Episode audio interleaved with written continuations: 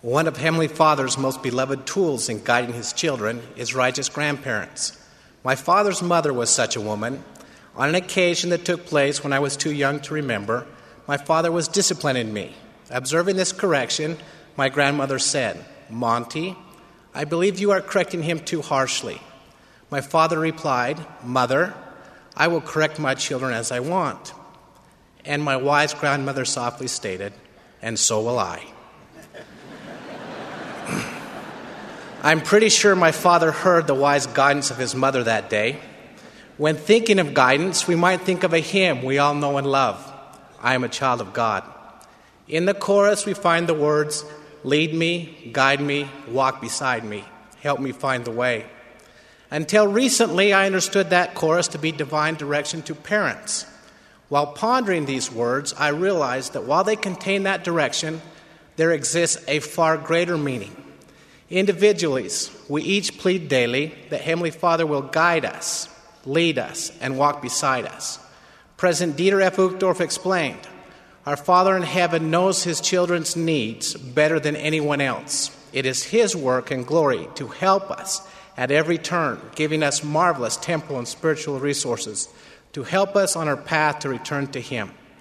Listen to those words. Heavenly Father knows what you and I need better than anyone else. As a result, He has developed a personal care package suited to each one of us. It has many components. It includes His Son and the atonement, the Holy Ghost, commandments, scriptures, prophets, apostles, parents, grandparents, local church leaders, and many others, all to help us return to live with Him someday. May I share today just a few of the components of the care package that have made me recognize that a loving Father is leading, guiding, and walking beside me and my family. My prayer is that each of you will recognize in your experiences that Heavenly Father is leading, guiding, and walking beside you and with that knowledge, you will proceed with confidence, knowing you are never really alone. Heavenly Father's commandments are key components of the care package. Alma declared, Wickedness never was happiness. Tolerating improper behavior without loving correction is false compassion and reinforces the common notion that wickedness might in fact be happiness. Samuel the Lamanite clearly countered this notion. Ye have sought for happiness in doing iniquity, which thing is contrary to the nature of that righteousness which is in our great and eternal head.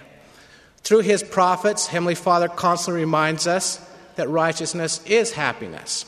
King Benjamin, for example, taught that Heavenly Father doth require that ye should do as he hath commanded you, for which if ye do, he doth immediately bless you. From another hymn comes a similar reminder keep the commandments, keep the commandments.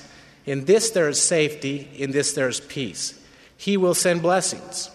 Around my 14th birthday, I learned about some of these blessings.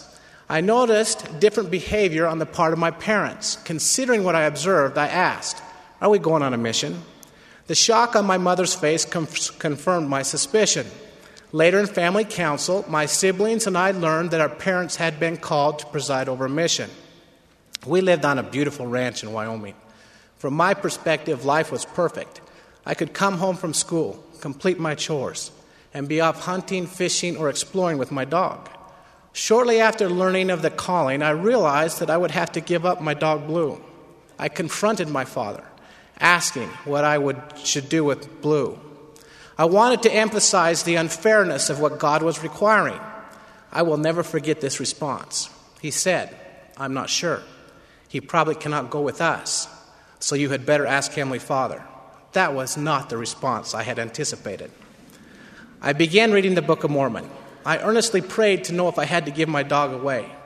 My answer did not come in a moment. Rather, a specific thought kept penetrating my mind. Don't be a burden to your parents. Don't be a burden. I have called your parents. I knew what Heavenly Father required. That knowledge did not reduce the pain of giving my dog away.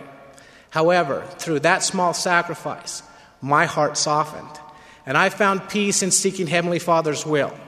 I thank my Heavenly Father for the blessings and happiness I found through the Scriptures, prayer, the Holy Ghost, and a worthy earthly Father who embraced his role as the principal gospel teacher of his children. They were leading me, guiding me, and even walking beside me to help me find the way, especially when I had to do something difficult. In addition to having the care package components I've mentioned, we are each blessed with a priesthood leader to lead and guide us. President Boyd K. Packer said, Bishops are inspired. Each of us has agency to accept or reject counsel from our leaders, but never disregard the counsel of your bishop, whether given over the pulpit or individually. These men strive to represent the Lord, whether we are old or young. When Satan wants us to think all is lost, bishops are there to guide us. When speaking with bishops, I have found a common theme regarding confessions of disobedience or the innocent sufferings from terrible wrongs. Bishops instantly want to express Heavenly Father's love for the individual and a desire to walk beside him or her as he or she finds the way home. Perhaps Heavenly Father's greatest care package component is described in these words For God so loved the world that he gave his only begotten Son. To teach us all that we must do, Jesus Christ led the way by giving the perfect example that we must try to emulate. He pleads with us with outstretched arms to come follow him. And when we fail, which we all do, he reminds us, For behold, I, God, have suffered these things for all, that they might not suffer if they would repent. What a wonderful gift! Repentance is not a punishment, it is a privilege. It is a privilege that leads and guides us. No wonder the scriptures declare that we should teach nothing save repentance. Heavenly Father has many resources, but often He uses another person to assist Him.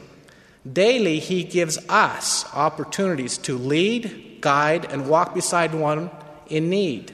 We must follow the example of the Savior. We too must be about Heavenly Father's work.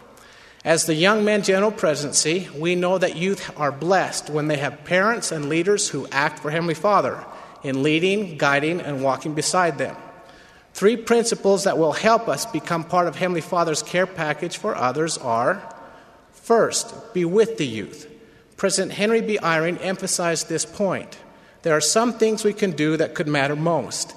Even more powerful than using words in teaching the doctrine will be our examples of living the doctrine. To lead youth requires being with them. Devoted time is an expression of love that allows us to teach by word and example.